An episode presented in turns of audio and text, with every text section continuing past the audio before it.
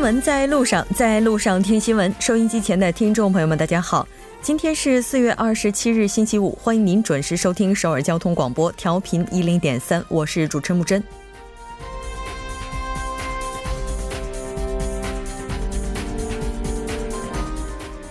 今天全球媒体聚焦韩半岛，记录南北首脑的历史性会面。留言簿上被韩国委员长金正恩写下了“和平迈入新起点，历史新篇章”，从此刻书写。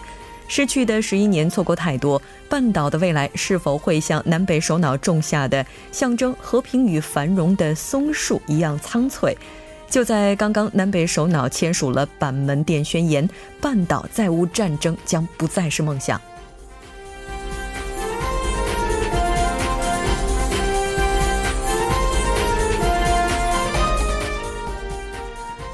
好，接下来来关注一下今天的要闻新闻。在韩国，南北韩首脑会谈今天举行，半岛迎来历史性时刻。半岛之外，中国外交部表示，中方希望南北韩领导人会晤取得成功。联合国表示高度赞赏促成南北首脑会晤的努力，期待会晤成果。为了带大家更加详细的了解今天南北首脑会谈的情况，百味茶座和两个世界将停播一周。那在三四部节目当中，将为您带来新闻放大镜南北首脑会谈特别节目。特邀嘉宾呢是来自韩国外国语大学国际地域大学院中国学科的主任教授康俊荣，以及时事评论家徐明季。那当然，我们也希望大家能够锁定调频一零点三，每周一到周五晚六点至八点，了解最新。动态就在新闻在路上，稍后是广告时间，广告过后马上回来。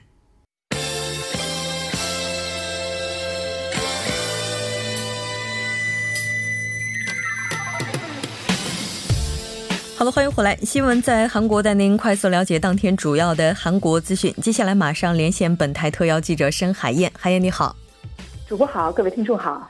很高兴和您一起来了解今天韩国的主要资讯。今天对于韩国而言，最大的资讯就是南北首脑会谈。第一条，我们就来关注一下。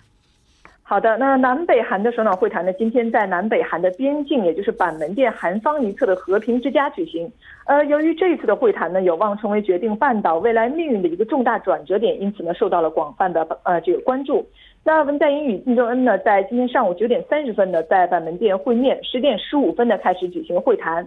那会谈呢又分成上午和下午两场。那会谈结束后呢，刚刚呢双方签署了协议并共同发表。嗯嗯，是的，没错。嗯，应该说整个这个会议进行的还都是非常顺利的。在六点三十分的时候将会进行南北的晚宴，来看一下。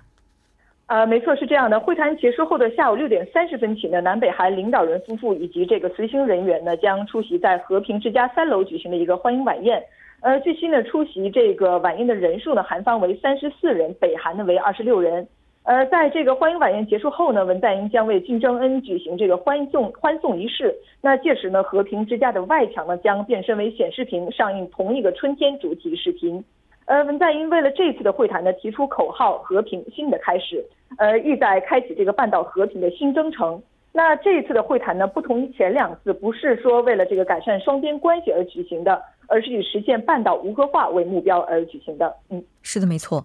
其实对于所有的媒体人而言，今天都是一个非常重要的日子。而且呢，在会前的时候，我们都说它是有三大重要议题的，而其中的重中之重就是关于无核化，包括半岛战争的这个部分。那我们来看一下这个部分。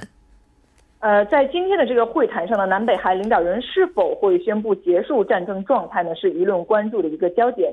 那据悉呢，这个南北韩领导人从当天上午刚刚也有提到，从这个十点十五分到十一点五十五分的举行了会谈。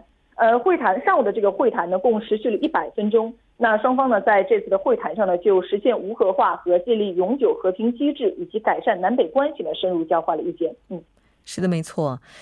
其实，在今天上午南北首脑初次会面的九点三十分左右的时候，在以北韩板门阁为背景的地方，也是进行了合影留念。来看一下，呃，是这样的。那文在寅呢，在当天上午九点零一分左右呢，抵达了板门店，在韩方一侧的和平之家稍作休息之后呢，他前往军事分界线去迎接金正恩。呃，在九点三十分左右呢，文在寅与金正恩携手越过军事分界线。呃，南北韩领导人呢在军事分界线会面也是尚属首次。那金正恩越过军事分界线之后呢，南北韩领导人以北韩的这个板门阁为背景呢合影留念。呃，在这个过程中呢，金正恩向文在寅临时提议啊，在这个军事分界线北韩一侧合影。那文在寅呢也牵着这个金正恩的手越过了军事分界线，进入北韩一侧呢合影留念。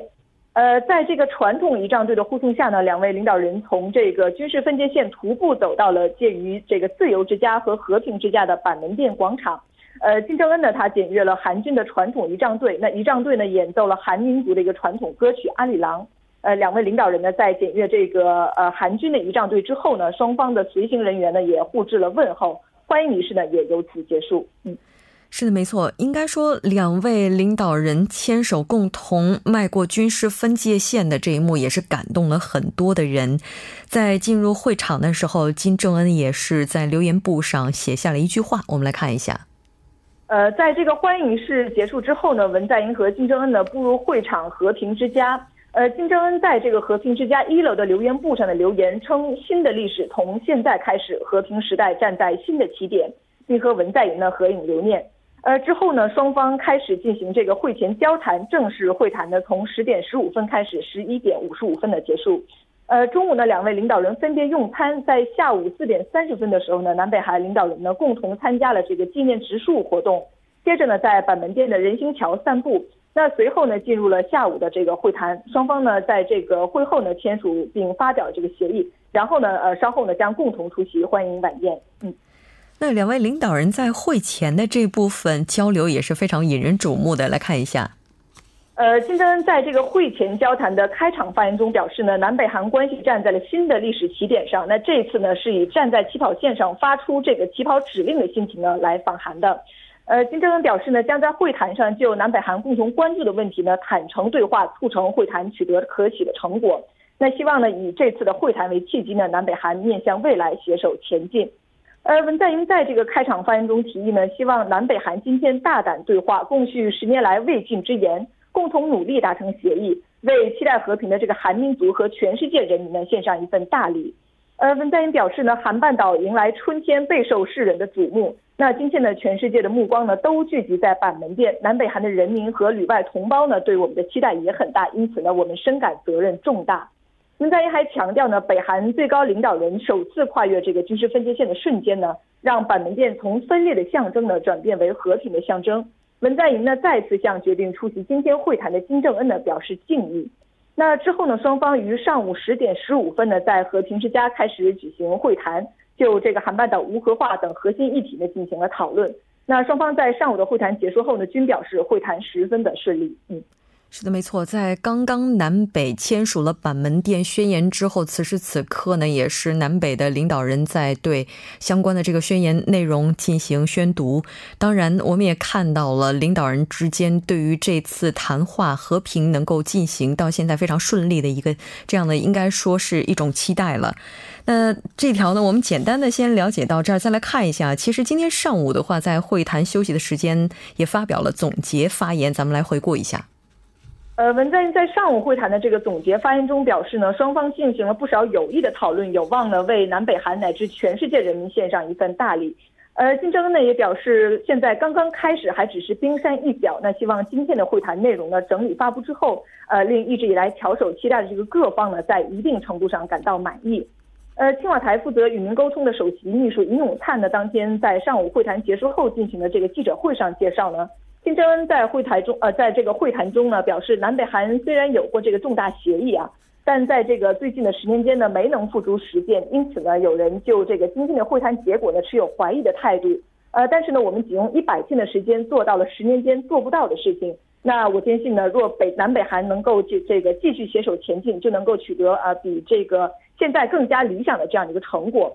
那文在寅回应表示呢，回顾以往的南北韩间大部分的这个协议呢，在政权中期或者是末期达成，而当这个政权更替之后呢，协议落实呃便停摆。那如今呢，新政府成立仅不过一年，希望在这个本届的这个总统任内呢，南北韩能够继续保持当前的速度。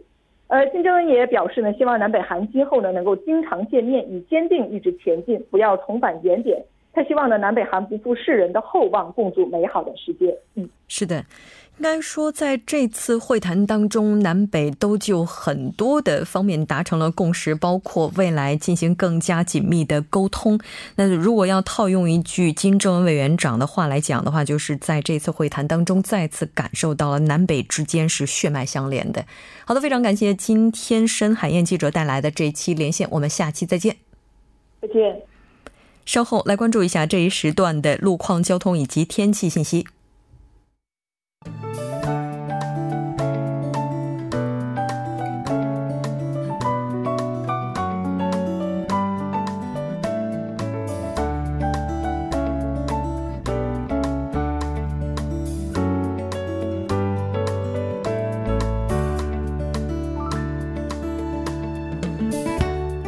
大家晚上好，今天是星期五，这里是由程琛为大家带来这一时段的路况及天气信息。现在是晚间六点十二分，我们先来关注一下来自首尔市交通情报科发来的晚高峰实时路况。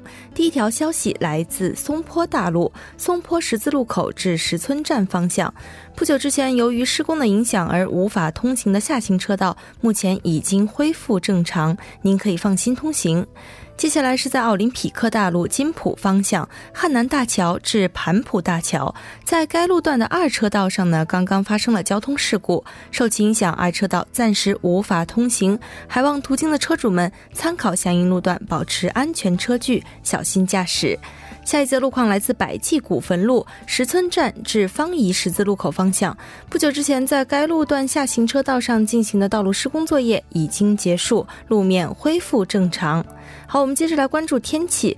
如同迎来春天的韩半岛一样，今天的天气呢也是十分的明媚给力，全国气温大面积回升，多处地区冲击到了二十五度以上。预计如此温暖的天气将会一直稳步持续到月末。周末两天呢将，江陵大邱地区的最高温度将会飙升到二十到三十二十八到三十度，但早晚温差仍然偏大，建议听众朋友们及时增减衣物，谨防感冒。好，一起来关注一下首尔市未来二十四小时的天气预报。今天夜间至明天凌晨晴，最低气温十一度；明天白天晴，最高气温二十三度。好的，以上就是这一时段的天气与路况信息，我们稍后再见。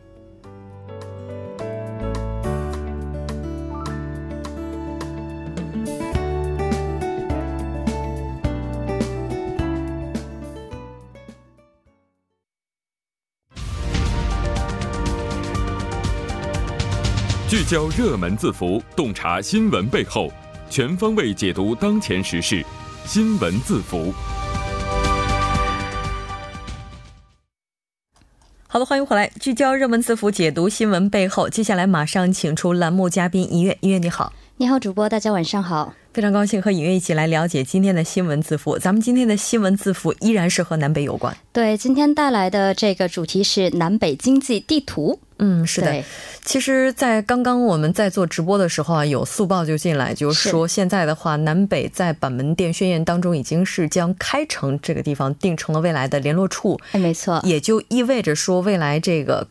更加重视经济方面的合作，这已经是势在必行的一个方针了哈。对，那我们来看一下。集中在经济地图这个层面，这个原因也是比较容易理解的。对，其实蛮容易理解啊，因为我们都知道，其实虽然说首脑会谈的三大重要议题嘛，在韩国新闻当中也提到了这个韩半岛无核化、和平政策，还有南北关系的这样的一个改善。但是我今天这个人比较八卦嘛，也问了一下，其实周边很多的韩国人啊，他们说比起这种表达所谓的坚定的意志啊，这种谋划一种历史性的动人一刻，其实对于大部分的老百姓啊，他们更多关心的是这个，哎，南北关系改善的话，会给经济带来怎样的一个变化啊？虽然我们不能一下子马上说南北两国统一，什么民族走向这个共同繁荣，但你说这个能不能韩国人以后咱也可以去趟平壤，对吧？去趟北韩吃碗这个平壤冷面。只要今天这个在中路的一些这个标榜着平壤冷面的冷面馆，中午特别火爆对，特基本上已经脱销了，是不是可以真的到他到一趟平壤吃吃碗？地道的啊，平壤冷面。这个对于很多的韩国企业家也是在考虑，是不是以后这个北韩市场就此打开了，会不会带来一种一种经济格局上的这个变化？所以呢，今天咱们也就是大胆的畅想一下，如果南北韩这个关系改善以后，可能会勾画出的一种南北韩的经济构图。没错，如果要是真的在经济层面会出现改变的话，它应该是从哪个层面开始呢？对，这个其实刚刚主播在开头的时候有提到啊，其实就是这个开城工业区。对，知道它有多大吗？我真不知道，但知道它这个规模是相当可观，仅仅有这么一个。认识，是它这个是大概有两千万平啊，这个韩国计量的一个单位，两千万平。啊，其实我这个人的这个数字抽象感也比较差，大概是三百三十万平米，按照我们中国就是平方米这样一个计算。现在呢，其实已经开发了一百万平，但是只是这个一个阶段的一个项目。后来我们知道有一些关系上的呃不稳定，所以它有搁置的这样的一个部分。其实最早这个韩国现代和北韩当时签的协议，并不是一百万平，而是两千万平。当时的一个计划是，开城工业园区呢会在第二阶段会扩大至两百五十万平，那么在最后第三阶段呢则会扩大至两千万平。他当时是树立了这样的一个野心勃勃的计划。当然，如果这个计划成功的话，哎，就是说南北关系得以改善的话，这个开城地方啊会成为一个可以居住一百万人口的一千二百万平的一个新区新城。哎，现在韩国不也是积极的建立这种新区嘛？新城。除此之外呢，还会有近八百万平的一个产业园区。对，如果真的非核化这一个项目落实，国际的制裁就此解开的话，那么你想想，南北当局最重要的事情，就一定是将开城工工业园区这个。已经停止的机器再度运转起来，对不对？嗯，对。所以，如果将开城园区设立为一个特区的话，由南北两韩两国共同开发的话，也就意味着这个离板门店也就八千米的这样的一个地点，就会有一个南北两国共同生活、就业以及做生意的这个广域系广域系广域市。对，它会形成的面积大概是两千万平这样。是。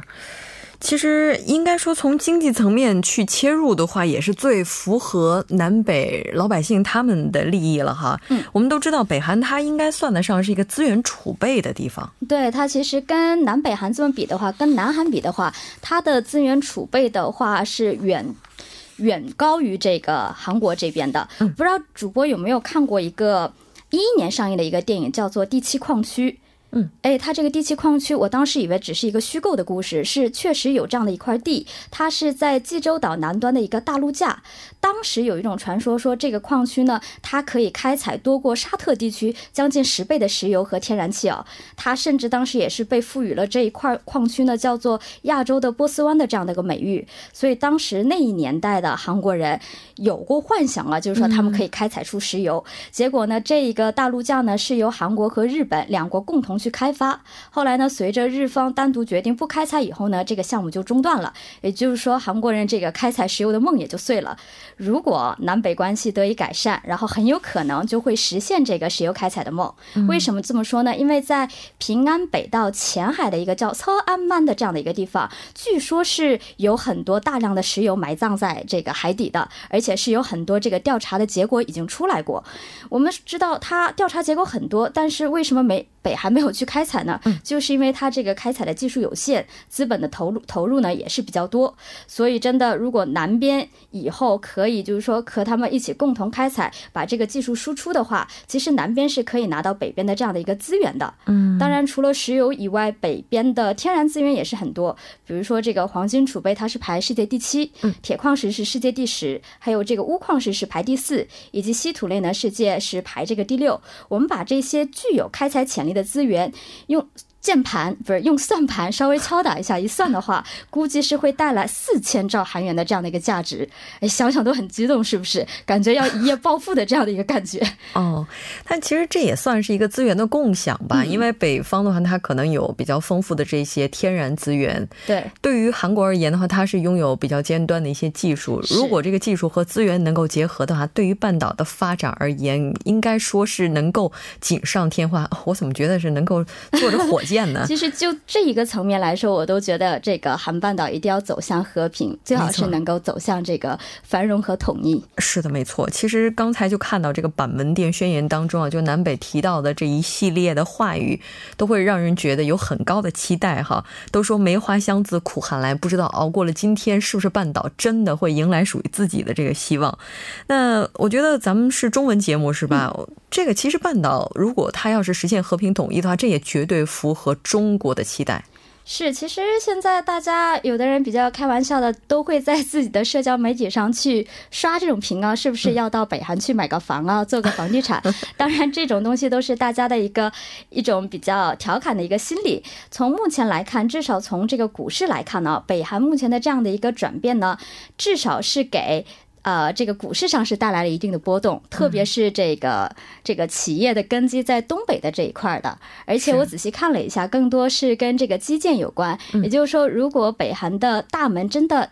打开的话，我们可能就是说这样的投资，特别是基础设施这样的一个投资会涌入到这个北韩。那么除除此之外，包括中国和韩国的这个中低端的制造业呢，也可以向北韩这边去转移，可以充分利用当地的这些劳动力的价格，以及可以预见的开放的利好的政策，应该说可以是带来相当好的经济红利。嗯，还有一个就是说，对于东北的朋友而言，可以坐着动车回家了。哦，对，可以。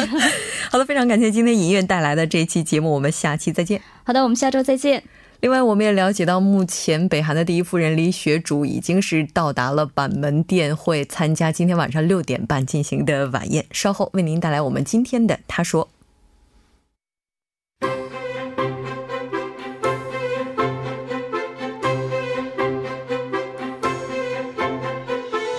新闻在路上，在路上听新闻。您的点赞，您的回馈，是对我们最大的鼓励与支持。参与节目，您可以发送短信到井号幺零幺三，每条短信会收取您五十韩元的通信费用。另外，您也可以登录 TBS 官网三 W 点 TBS 点 s o r 点 KR 给我们留言。当然，在 Instagram 搜索 TBS CNews 也可以参与互动。新闻在路上，期待您的参与。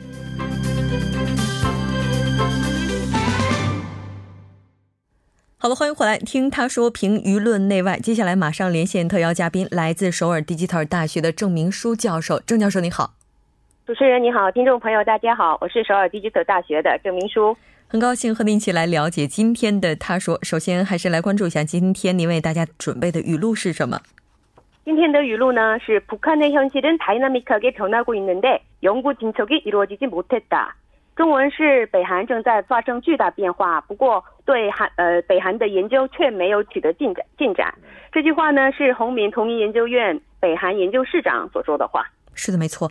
应该说北韩确实它的变化也是非常大的，包括前一段时间进行的党会呢，也是对自己的整个路线进行了调整。其实从今天的会谈上就能够看到，就是它的这个变化哈。咱们也请郑教授来梳理一下。